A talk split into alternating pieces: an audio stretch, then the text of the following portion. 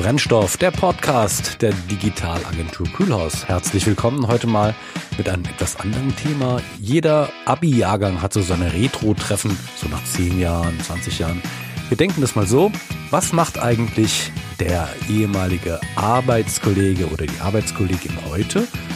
Könnte eine schöne Reihe werden. Und heute spricht unser Clemens Weins mit Susanne Edelmann, die jetzt bei Google in Zürich arbeitet. Ich wünsche spannende Unterhaltung. Hallo Susanne, ich grüße dich. Schön, dass du bei Brennstoff bist. Hallo Clemens, freut mich auch. Ich habe gehört, du arbeitest bei Google, richtig? Genau, das ist richtig. Ja, in ähm, Zürich im Google Travel Team bin ich. Wie ist es denn so bei Google? Stimmt das, was sie alle sagen so? Mit, ist das alles so schön bunt? also die, ähm, die Büros sind wirklich tatsächlich sehr bunt. Ähm, und ja, also natürlich ist, ist immer die Frage, was du auch natürlich gehört hast oder was man generell hört. Man liest ja sehr viel in den Medien. Ähm, aber es ist auf jeden Fall ein sehr spannender Arbeitsplatz und ähm, ja, also es wird nie langweilig dort. Das ist schon mal schön. Ich habe ich hab mich immer gefragt, wenn bei Google kann man ja alles machen. Ne? Also ich war jetzt nur einmal bei Google in Berlin, das ist natürlich anders als in Zürich, ähm, aber mir ist aufgefallen, wenn man da ist, da brauchst du ja gar nicht mehr nach Hause gehen. da ist ja alles. Also ja, kommt man da eigentlich nochmal nach Hause oder lebt man da irgendwie in der Firma? Gibt es auch Menschen, die da einfach leben? Haben die eine Wohnung? das ist tatsächlich das, was ich mich am Anfang auch gefragt habe, ähm, weil, also natürlich, Google hat sehr viel. Also sie haben ja wirklich, äh, du kannst da dreimal am Tag essen, also von Frühstück, Mittagessen, Abendessen. Sie haben überall diese Micro-Kitchens, nennen die sich. Und da gibt es auch mhm. tatsächlich eine Richtlinie, wie weit die voneinander entfernt sein müssen. Das heißt, wenn man jetzt wirklich total ausgehungert ist bei der Arbeit, dass man es nicht so weit hat zu dieser ähm, Küche. Ähm, und da gibt's dann natürlich alle Möglichkeiten an Snacks und äh, ja, an Verpflegung. Ähm, und man hat ein Fitnessstudio, uh, man kann selbst eigene Kurse geben, man hat Kochkurse, man hat Duschen. Also tatsächlich kann man dort sehr lange viel Zeit verbringen. Und ähm, als ich Praktikantin war, habe ich das auch gemacht. Also gerade wenn man dann niemand hat, der jetzt irgendwie also zu Hause auf einen wartet, wenn man ähm, dann ja kann man da eigentlich äh, schön Abendessen noch mit den Leuten, mit den Kollegen, kann noch äh, anschließend Playstation spielen in den ganzen Game Rooms. Ähm, also es war schon sehr reizvoll und man merkt auch schnell, man baut dann da so ein großes soziales Netzwerk auf, äh, man hat dann da viele Freunde und ähm, genau, also ich denke, das ist so jedem dann auch selbst überlassen, wie viel man da Zeit verbringen möchte ich kenne viele auch im Team, die wirklich auch Familie haben, die dann Kinder haben und die gehen dann auch wirklich um 6 Uhr abends und, oder früher, je nachdem. Man ist da ja recht flexibel und sagen dann, sie möchten dann auch die Zeit mit ihrer Familie dort verbringen. Also zu Hause, nicht bei Google, genau. Das heißt, ihr habt ein recht flexibles Arbeitsleben dort und äh, die, die Arbeitsatmosphäre ist, ist familiärfreundlich. Um, genau. Die werden, wir werden, ich, ich habe mal irgendwie gehört, es gibt ja bei Google ähm, solche also ihr werdet ja schon gemessen in Teams, ne, nach Erfolg und nach, äh, nach, äh, ja, nach Ergebnissen. Wie läuft denn das in der Praxis ab? Also wie sehen denn eure Team-Meetings aus? Ähm, also wir haben tatsächlich sehr viele Meetings, muss ich sagen. Äh, da ist auch jeder immer am Probieren, dass man das ein bisschen kürzt, weil man hat eigentlich äh, schon montags beginnt mit einem wöchentlichen Stand-up. Das ist ja auch, ich denke, bei vielen mhm. Teams so. Ähm, und dann hat man eigentlich innerhalb der Woche sehr viele ähm, Check-ins. Also man hat entweder Gruppenmeetings, wo man dann Dinge bespricht mit verschiedenen Stakeholdern. Also ähm, ich habe sehr viele Meetings mit den Entwicklern, viele mit den Researchern, mit den Projektmanagern. Also man ist sehr, sehr viel eigentlich am Kommunizieren. Ich würde sagen, mindestens die Hälfte meiner Zeit bin ich eigentlich in Meetings. Um, und, und dann hat man aber auch eben die Zeit, ja, eigen, in Eigenverantwortung Projekte weiter voranzubringen. Ähm, und äh, sie sagen eigentlich immer, man ist so sein eigener, sein eigener Boss, wenn man das so sagen kann. Also man muss im Prinzip mhm. die, die Sachen selbst vorantreiben. Und natürlich, wenn man mal irgendwie hängen bleibt, kommt nicht weiter, dann kann man immer jemand fragen. Also das ist auch wahnsinnig herzlich, dass man dann sofort Hilfe bekommt. Und wir haben auch unsere kleine UX-Community im Team dann selbst, wo man dann auch immer wöchentlich seine Arbeit äh, teilt und um Feedback zu bekommen. Ähm, mhm. Genau, und wir haben auch äh, pro Quartal, also pro, pro Vierteljahr, wird dann definiert, was eigentlich unsere Ziele sind, was man eigentlich erreichen möchte in diesem Quartal. Und äh, da muss man sich dann sozusagen dran fokussieren und dran abarbeiten. Und natürlich kann man das nie so spezifisch sagen. Es gibt dann immer mal Sachen, die länger brauchen oder wo dann was Neues dazukommt. Ähm, aber das ist eigentlich so unsere Richtlinie. Genau. Das, genau, das wollte ich mal gerade fragen. Was passiert denn, wenn ihr nicht das Ziel erreicht? Ist das irgendwie schlimm oder wenn die Argumente genau. gut sind, egal? nee, genau. Also das ist nicht so streng. Äh, ich habe ganz oft vergesse ich auch, muss ich sagen, dann mal wieder drauf zu schauen und zu gucken, ob das alles passt.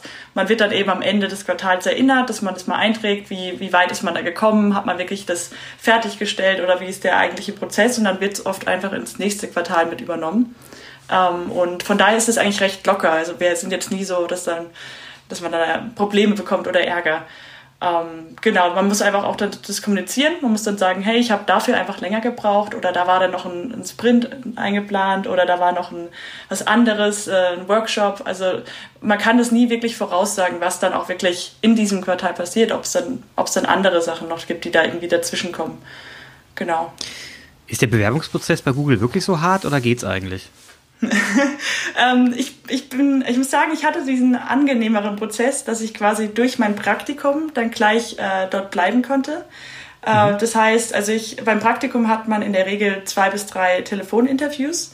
Und die fand ich auch immer sehr angenehm, muss ich sagen. Also die waren jetzt nicht unglaublich schwierig, die waren eigentlich immer sehr locker. Es war eigentlich so ein Gespräch, wie, wie, wie äh, wir beide jetzt haben, dass man eigentlich recht locker über sein Portfolio redet und seine bisherige Erfahrung. Und sie wollen einfach gucken, passt man gut zum Team. Mhm. Und, ähm, und dann, genau, wenn es dann passt, dann hat man ein Praktikum und man hat dann die Möglichkeit, äh, noch während der Praktikumszeit zu sagen, okay, ich möchte jetzt eigentlich gerne bei Google bleiben. Natürlich, wenn es dann auch passt mit dem Studium. Ich hatte jetzt eben das Glück, dass ich dann am Ende des Studiums war und konnte dann sagen, ich würde es gerne probieren, dort zu bleiben. Und dann hat man nochmal zwei Interviews vor Ort. Das heißt, ich hatte insgesamt vier Interviews. Ähm, bei anderen externen Leuten, die müssen da ähm, teilweise dann bis zu acht Interviews machen. Und man bekommt dann vorher schon auch so eine Designaufgabe gestellt. Da hat man dann eine Woche Zeit, die zu lösen. Ähm, und das, das sind mehrere Schritte, würde ich sagen. Und es ist vielleicht ein bisschen schwieriger, weil man halt auch das Ganze noch nicht kennt, wenn man noch nicht dort ist. Für mich war es jetzt halt ganz angenehm, weil ich halt wirklich schon vor Ort war ähm, und, und schon ein bisschen wusste, wie es, wie es bei Google abläuft. Sie, wir reden ja heute nicht von ungefähr, ne? Kennengelernt ähm, hast du ja nicht mich über, über einen Kontakt und der Kontakt war der Michael und der Michael hat gesagt, quatsch doch mal die, die Susanne an, ne? die arbeitet bei Google mhm. und da habe ich gesagt, dann mache ich doch gerne, ich quatsch die gerne mal an, weil du früher auch mal bei Kühlhaus gearbeitet hast. Genau, ja. Genau. Aber mir fällt ja gerade von auf, von der Kultur her ist Kühlhaus nämlich Google gerade ganz ähnlich. Also was, was du erzählst, ja. hättest du jetzt auch bei Kühlhaus arbeiten können. Ähm, erzähl doch mal, äh, wie bist du denn, also wie bist du denn erstmal zu Kühlhaus gekommen und was hast du da so erlebt? Ja, genau. Ähm, also ich war 2013, war ich auch mal äh, bei Kühlhaus. Das war quasi noch relativ am Anfang von meinem Bachelorstudium. Und ähm, da, damals war der Christian Fernandes mein Dozent. Äh, da war ich gerade mhm. im dritten Semester. Und äh, genau, den hatte ich dann mal angefragt, ob ich einfach mal bei Kühlhaus ein Praktikum machen kann, weil ich war zu dem Zeitpunkt noch sehr frisch im Studium und wusste eigentlich selbst noch gar nicht genau, in welche Richtung ich mal möchte. Weil gerade im Studium, man lernt ja unglaublich viele verschiedene Bereiche. Also man hat dann wirklich Fotografie, ähm, Interaction Design, Website-Programmierung und noch ganz viel anderes. Und für mich war das einfach wichtig, dass ich da relativ schnell dann mal reinschnupper, wo, wo möchte ich denn überhaupt äh, hinkommen am Ende. Und genau, das hat dann geklappt. Ich habe dann in der Zeit genau Michael Braun kennengelernt und ähm, mhm. er war sozusagen mein, mein allererster Design-Mentor. Ähm, und es war wirklich cool, weil ich, ich war da, wie gesagt, noch sehr unsicher gerade am Anfang, aber er hat dann sehr schnell ähm, ja, dieses familiäre Verhältnis äh, im, im, Team für mich hergestellt und war immer sehr locker und äh, hat auch immer mich ermutigt, viele Fragen zu stellen ähm, was, was ich mir auch wirklich bis heute noch abgeguckt habe, weil gerade am Anfang, wenn man dann nicht die Fragen stellt, dann ist es schwierig, irgendwie man braucht länger und das habe ich mir wirklich bis heute noch so zu Herzen genommen, immer recht schnell, wenn man irgendwo hängen bleibt, nachzufragen ähm, und da auch keine Scheu zu haben, einfach mal ja, mit den Kollegen zu diskutieren. Genau. Ja, ja, Michael hat ja auch eine schöne äh, Design-Allzweckwaffe, die, die äh, in vielen Bereichen sehr talentiert ist. Ja, jetzt stelle ich mir, jetzt frage ich mich gerade, was hast du dich denn dann in deinem beruflichen, auf deiner beruflichen Karriere fokussiert? Du bist, hast als Designer angefangen, du bist eine, hast eine Agentur angefangen und jetzt könnte man ja auch mal sagen, du bist ja schon mehr auch, auch bei, im Bereich UX unterwegs. Mhm. Also wie, wie, wie hat sich das denn entwickelt und welchen Fokus hast du denn heute bei deiner Arbeit? Also wohin hat sich dein Arbeitsfokus denn entwickelt? Mhm. Ähm, genau, also für mich war relativ dann schnell ähm, sicher oder ich habe das immer mehr gemerkt im Laufe meines Studiums, dass ich mich wirklich mehr so in diesem Interaction Design Bereich fokussieren möchte, also UX Design. ähm, und hatte eigentlich dann auch noch im Laufe meines Studiums, äh, also ich hatte insgesamt fünf Praktika gemacht in meiner Studienzeit und hatte drei Werkstudentenjobs und da konnte ich eigentlich immer sehr schnell dann gucken, passt es so, was ich eigentlich machen möchte. Ähm, das heißt, ja, bei Kühlhaus habe ich wahnsinnig viel schon über UX-Designer gelernt. Und dann hatte ich eben mein erstes Praktikum 2014 bei Google. Da war ich dann ein Technical Associate. Also da habe ich viel mit Entwicklern auch zusammen an Webseiten gearbeitet ähm, hatte dann noch äh, bei SAP eine Werkstudentenstelle, ähm, auch als Interaction Designer und dann auch in San Diego. Also ich habe immer viel ausprobiert und vor allem habe ich auch viele Unternehmensgrößen ausprobiert. Also ich hatte, mhm. mir war wichtig dann vor allem gerade nach Google oder SAP auch mal ein kleines Startup zu gehen. Das war dann eben in San Diego und äh, hatte da gemerkt, was das für eine ja für eine ganz andere Arbeitsgeschwindigkeit ist. Also da hatte man wirklich dann auch viele Projekte gleichzeitig und äh, musste viel mit Kunden kommunizieren und das, das war so für mich wahnsinnig hilfreich, weil ich dann recht schnell sagen konnte, ich möchte eher in dem Bereich oder in dem Bereich. Und genau, wie du auch gesagt hast, Kühlhaus und Google haben wirklich eine sehr ähnliche Teammentalität. Also das war mir immer unglaublich wichtig, dass wenn ich in einem Team bin, dass man sich irgendwie wohlfühlt, dass es sehr freundschaftlich alles ist, dass man mit Respekt umgeht, ähm, ja, dass man gerade sich als Designer dort auch, finde ich, sehr sicher fühlt. Weil ich finde, oft mhm. ist Design auch so ein bisschen mit, ja, man, man hat viele Vermutungen, man probiert Dinge aus, man äh, diskutiert zusammen. Und ich finde, es ist sehr wichtig, dass man da auch sich dann ja, wohlfühlt und mit den Kollegen ein freundschaftliches Verhältnis hat. Genau, und jetzt. Und ja? Also, sorry. Genau, ja, und jetzt bin ich, äh, also mein aktueller Titel ist Interaction Designer. Also ich bin tatsächlich in diesem Bereich geblieben dann auch. Interaction, äh, Interaction Designer. Das heißt, du bist auch, äh, machst auch irgendwie 3D-Animationen zum Teil oder nicht? Äh, nee, tatsächlich gar nicht mehr. Genau, das hatte ich, genau, das hatte ich bei Kühlhaus damals gemacht und das hatte ich auch ähm, lange Zeit sogar noch überlegt, ob ich da mehr mich fokussieren soll. Ähm, aber bin dann doch irgendwie recht schnell davon weg. Ich muss auch sagen, mir hat da die Geduld teilweise gefehlt, ähm, wenn man dann ähm, was rendert über Nacht und dann merkt man, oh Gott, jetzt ist doch irgendwie wieder was, was schiefgelaufen. Ähm, also da, das hat mir, das war mehr so ein Hobby, würde ich sagen. Das habe ich viel am Wochenende dann für mich gemacht, aber mhm. habe schnell gemerkt, da bin ich auch nicht gut genug, um, um das wirklich als Job später zu machen.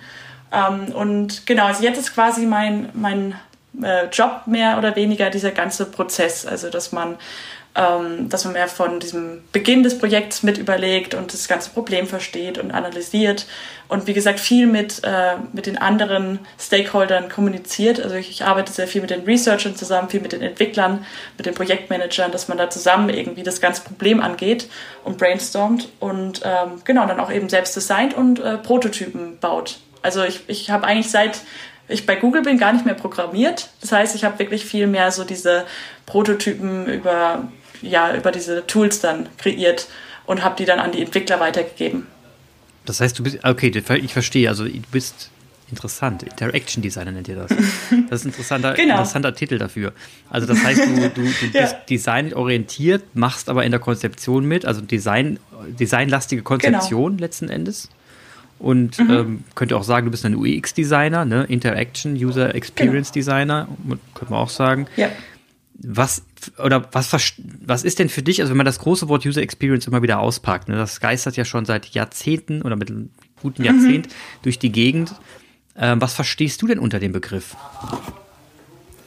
Ähm, also ich finde, UX-Design ist wahnsinnig vielschichtig. Also man kann, ich finde immer, man kann es nicht so in einem Satz äh, äh, ausdrücken. Für mich ist es, ähm, es beinhaltet sehr viele Prozesse. Also wie ich schon gesagt habe, äh, viel mit Analyse, viel mit Verstehen, ähm, viel mit Psychologie auch oft, finde mhm. ich, ähm, was, was ich auch mal reizvoll fand. Viel mit Teamzusammenarbeit auch ähm, und ja auch also das Visuelle natürlich, dass man den Nutzen dann auch am Ende wirklich testet, also auch viel mit User Studies und dann vielleicht nochmal zurückreflektiert, hat es wirklich äh, den, den erwünschten Nutzen gebracht. Ähm, und das finde ich immer spannend, weil ich, ich glaube, ich konnte mich auch nie so ganz jetzt festlegen. Ich will jetzt nur im visuellen Bereich arbeiten oder nur in dem Bereich, sondern es, das UX-Designer ist für mich persönlich spannend, weil es eben diese ganzen Prozesse ähm, mit beinhaltet. Und ähm, genau, und von daher, ja, das ist für mich eben dieses, äh, diese Vielschichtigkeit, das sagt für mich eigentlich UX-Design aus. Mit welchen Augen gehst du durch die Welt? Also wenn man, wenn man jetzt mal sagt, man ist wirklich äh, in diesem Bereich Fachidiot, sagen wir mal so, du hast eine Brille auf. Die, und man, man weiß ja genau, wenn man, wenn man sowas wie UX-Designer ist dann, und den ganzen Tag daran arbeitet, dann ist das ungefähr so, wie wenn man sich ein äh, bestimmtes Automodell kauft, plötzlich sieht man nur noch das Automodell. Das heißt, du müsstest ja eigentlich mhm. durch die mhm. Welt rennen und ständig irgendwelche Fehler sehen. Geht dir das so auch so? Ähm, tatsächlich äh, merke ich es oft und auch bei meinen Kollegen, wir sehen dann schon manchmal so kleine Sachen. Äh, da war jetzt letztens auch irgendwie im Fernsehen da, wo man gesehen hat, die Typografie hat nicht ganz gestimmt. Ich glaube, es ging dann auch gleich durch die Medien, ähm, wo man dann schon so merkt, da ist man abgelenkt. Oder was ich auch immer lustig fand, es war mir nie so bewusst, aber ich gucke wahnsinnig gerne Werbung, mhm. ähm, was meine Familie immer überrascht hat, weil ich finde, da sieht man immer sehr viel Kreatives oder so ein bisschen aus unserem Bereich auch, wie eigentlich Werbungen aufgebaut sind. Ähm, von, von daher bin ich so ja, der Einzelfall, der sich wahrscheinlich über Werbung freut. ähm, aber ich, ich denke, generell geht es mir auch oft so, dass wenn man gerade viel an einem ähm, Projekt sitzt, dass man manchmal auch wieder irgendwie einen Schritt zurückgehen muss, mit anderen redet, das zeigt, und, um einfach zu gucken, hat man da irgendwie vielleicht schon diese Brille auf, wo man, wo man blind geworden ist. Ähm, und für mich persönlich ist dann auch ganz oft wichtig, dass man Pausen macht. Also ich merke dann oft, wenn ich zwei, drei Stunden an was gesessen bin, ich muss da mal irgendwie kurz was anderes machen und am nächsten Tag guckt man vielleicht wieder drauf und sieht dann, oh je, das sieht ja furchtbar aus oder das, das ist doch nicht so toll, wie ich es gestern fand. Also man muss viel dann auch nochmal, ja, ähm, das nochmal neu anschauen von einem objektiveren Gesichtspunkt.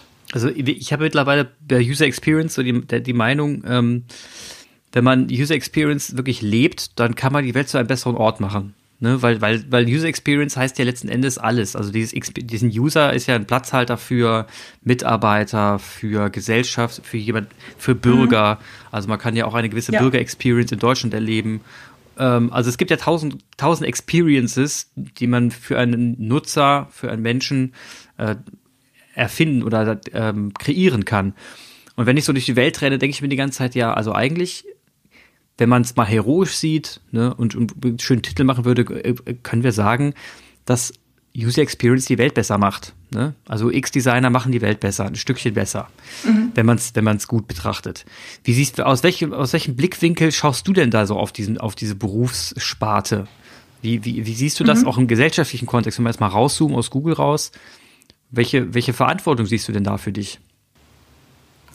Ja, ähm, ich finde, das ist vor allem, was mich immer mehr auch beschäftigt. Ich finde, wir haben wirklich die Verantwortung als UX-Designer, viel auch äh, zukunftsorientiert zu denken oder auch wirklich um außerhalb des Nutzens. Also zum Beispiel, man, als ich angefangen habe, natürlich ist es immer der Gedanke, man möchte das, äh, das Produkt sehr äh, benutzerfreundlich machen und natürlich im Idealfall, dass es die Benutzer gerne, gerne und viel benutzen. Aber ich frage mich dann auch oft so, ja, was sind so die, die Nutzen danach? Also jetzt gerade mit sozialen Medien, das liest man ja auch viel, dass, dass, die benutzt, dass die Menschen dann vielleicht doch eher so ein bisschen auch einen Suchtfaktor haben oder mit diesen Dislikes, dass das wirklich auch bei vielen ähm, auf etwas sehr Negatives stoßen kann oder mit diesen ganzen Negativen in den, in den Medien oftmals. Also da, da das finde ich immer spannend, weil man dann auch immer ein bisschen überlegen muss, wenn man was designt, äh, was könnten so die Folgen sein? Kann das dann auch vielleicht was Negatives mit sich bringen, wenn vielleicht das Produkt so gut ist, dass es für die Benutzer viel benutzen wollen? Hat es vielleicht auch diesen negativen Effekt von, von Suchtfaktor oder anderen Dingen? Ähm, das finde ich mal sehr spannend. Und ich finde aber auch, ähm, ich gebe dir recht, also UX ist ja irgendwie auch sehr viel allgegenwärtig. Mhm. Es kann im Alltäglichen sein, es kann viel für die Zukunft sein. Was ich vor allem im Master auch wahnsinnig spannend fand, ist so im Bereich der Medizin. Also ich habe ähm, hab mich viel mit, mit Schmerztherapie da auch auseinandergesetzt und ähm, ja, gerade mit Virtual Reality Brillen zum Beispiel war da damals mein Projekt, dass man, dass man da auch wirklich ähm, das subjektive Schmerzempfinden auch reduzieren kann durch äh, VR-Brillen, wenn, wenn Patienten die dann aufziehen, wie man die ablenken kann. Also das sind solche Dinge. Äh, es gibt ganz viele von diesen Bereichen, wo man wirklich gucken kann, was, was hat das wirklich für einen unglaublichen Nutzen für, für Alltägliches. Und das finde ich immer unglaublich spannend, wenn man da sich mehr Gedanken drüber macht. Und welche, also wenn du darüber erzählen darfst, welche Projekte gehst du gerade bei Google an? Also welche, welche, welche Art von Projekten? Sind das mehr ähm, letzten Endes Website-Projekte in dem klassischen Sinne oder wird es, wird es dann schon sehr, ähm, sagen wir mal, anfassbar?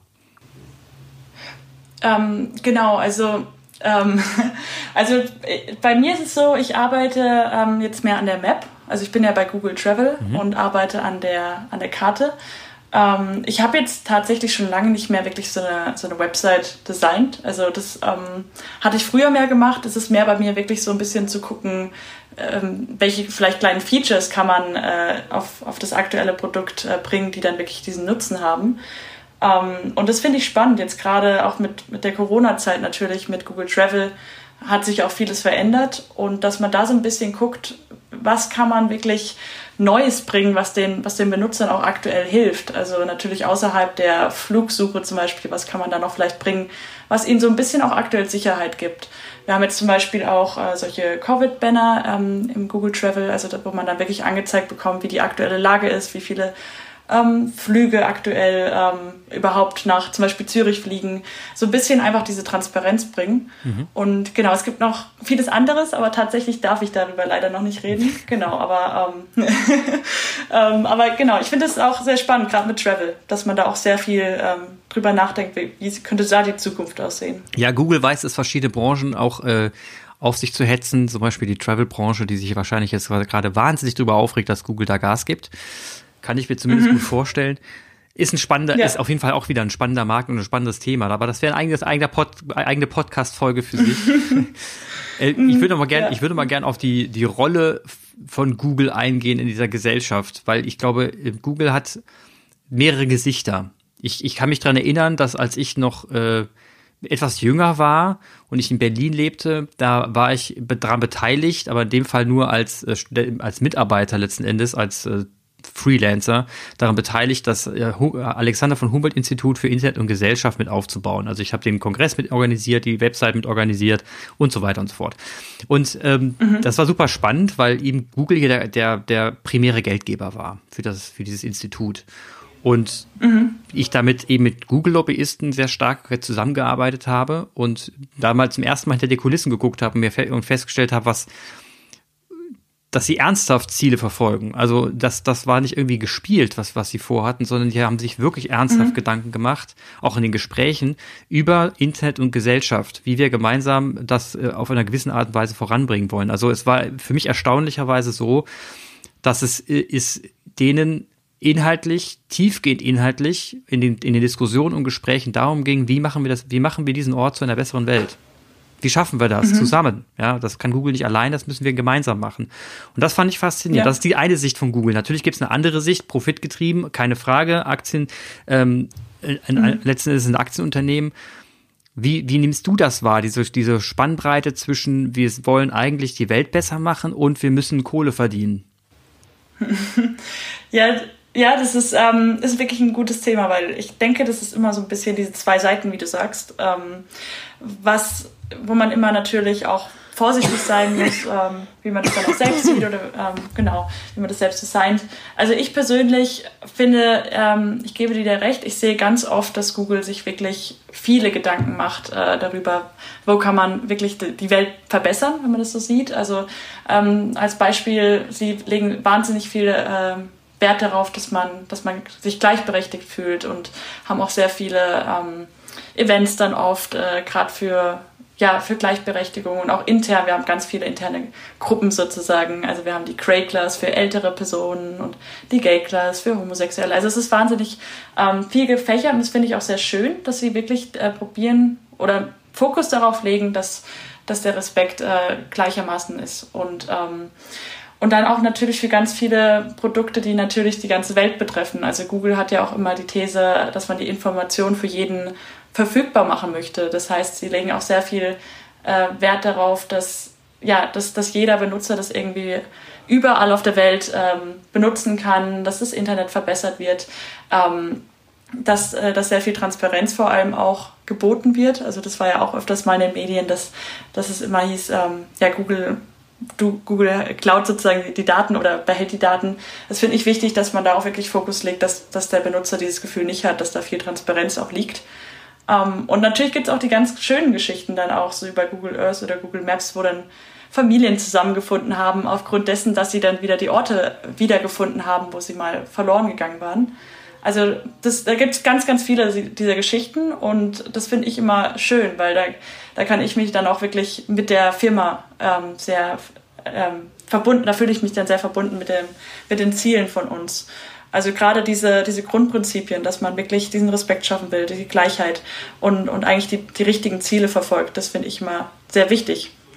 Und die Gefahr darin, dass irgendwie in der Unternehmensspitze mal jemand sitzen würde, der das äh, korrumpiert und umdreht und sagt, äh, Google hat jetzt so viele schöne Daten gesammelt, wir wollen das andersweitig einsetzen. Wir könnten ja auch sagen, wir, wir schalten bestimmte unliebsame Kritiker aus, indem wir deren ähm, unseren Index ein bisschen anpassen und so weiter und so fort. Hast du da keine Bedenken? Hm. Weil du, also andere Frage gestellt, glaubst du, dass eure, das Unternehmen Google intern so die Kultur so stark geprägt ist von, von, von dem, was du gerade erzählt hast, dass solche, solch eine Person es erst gar nicht schaffen würde, bis an die Spitze zu wandern?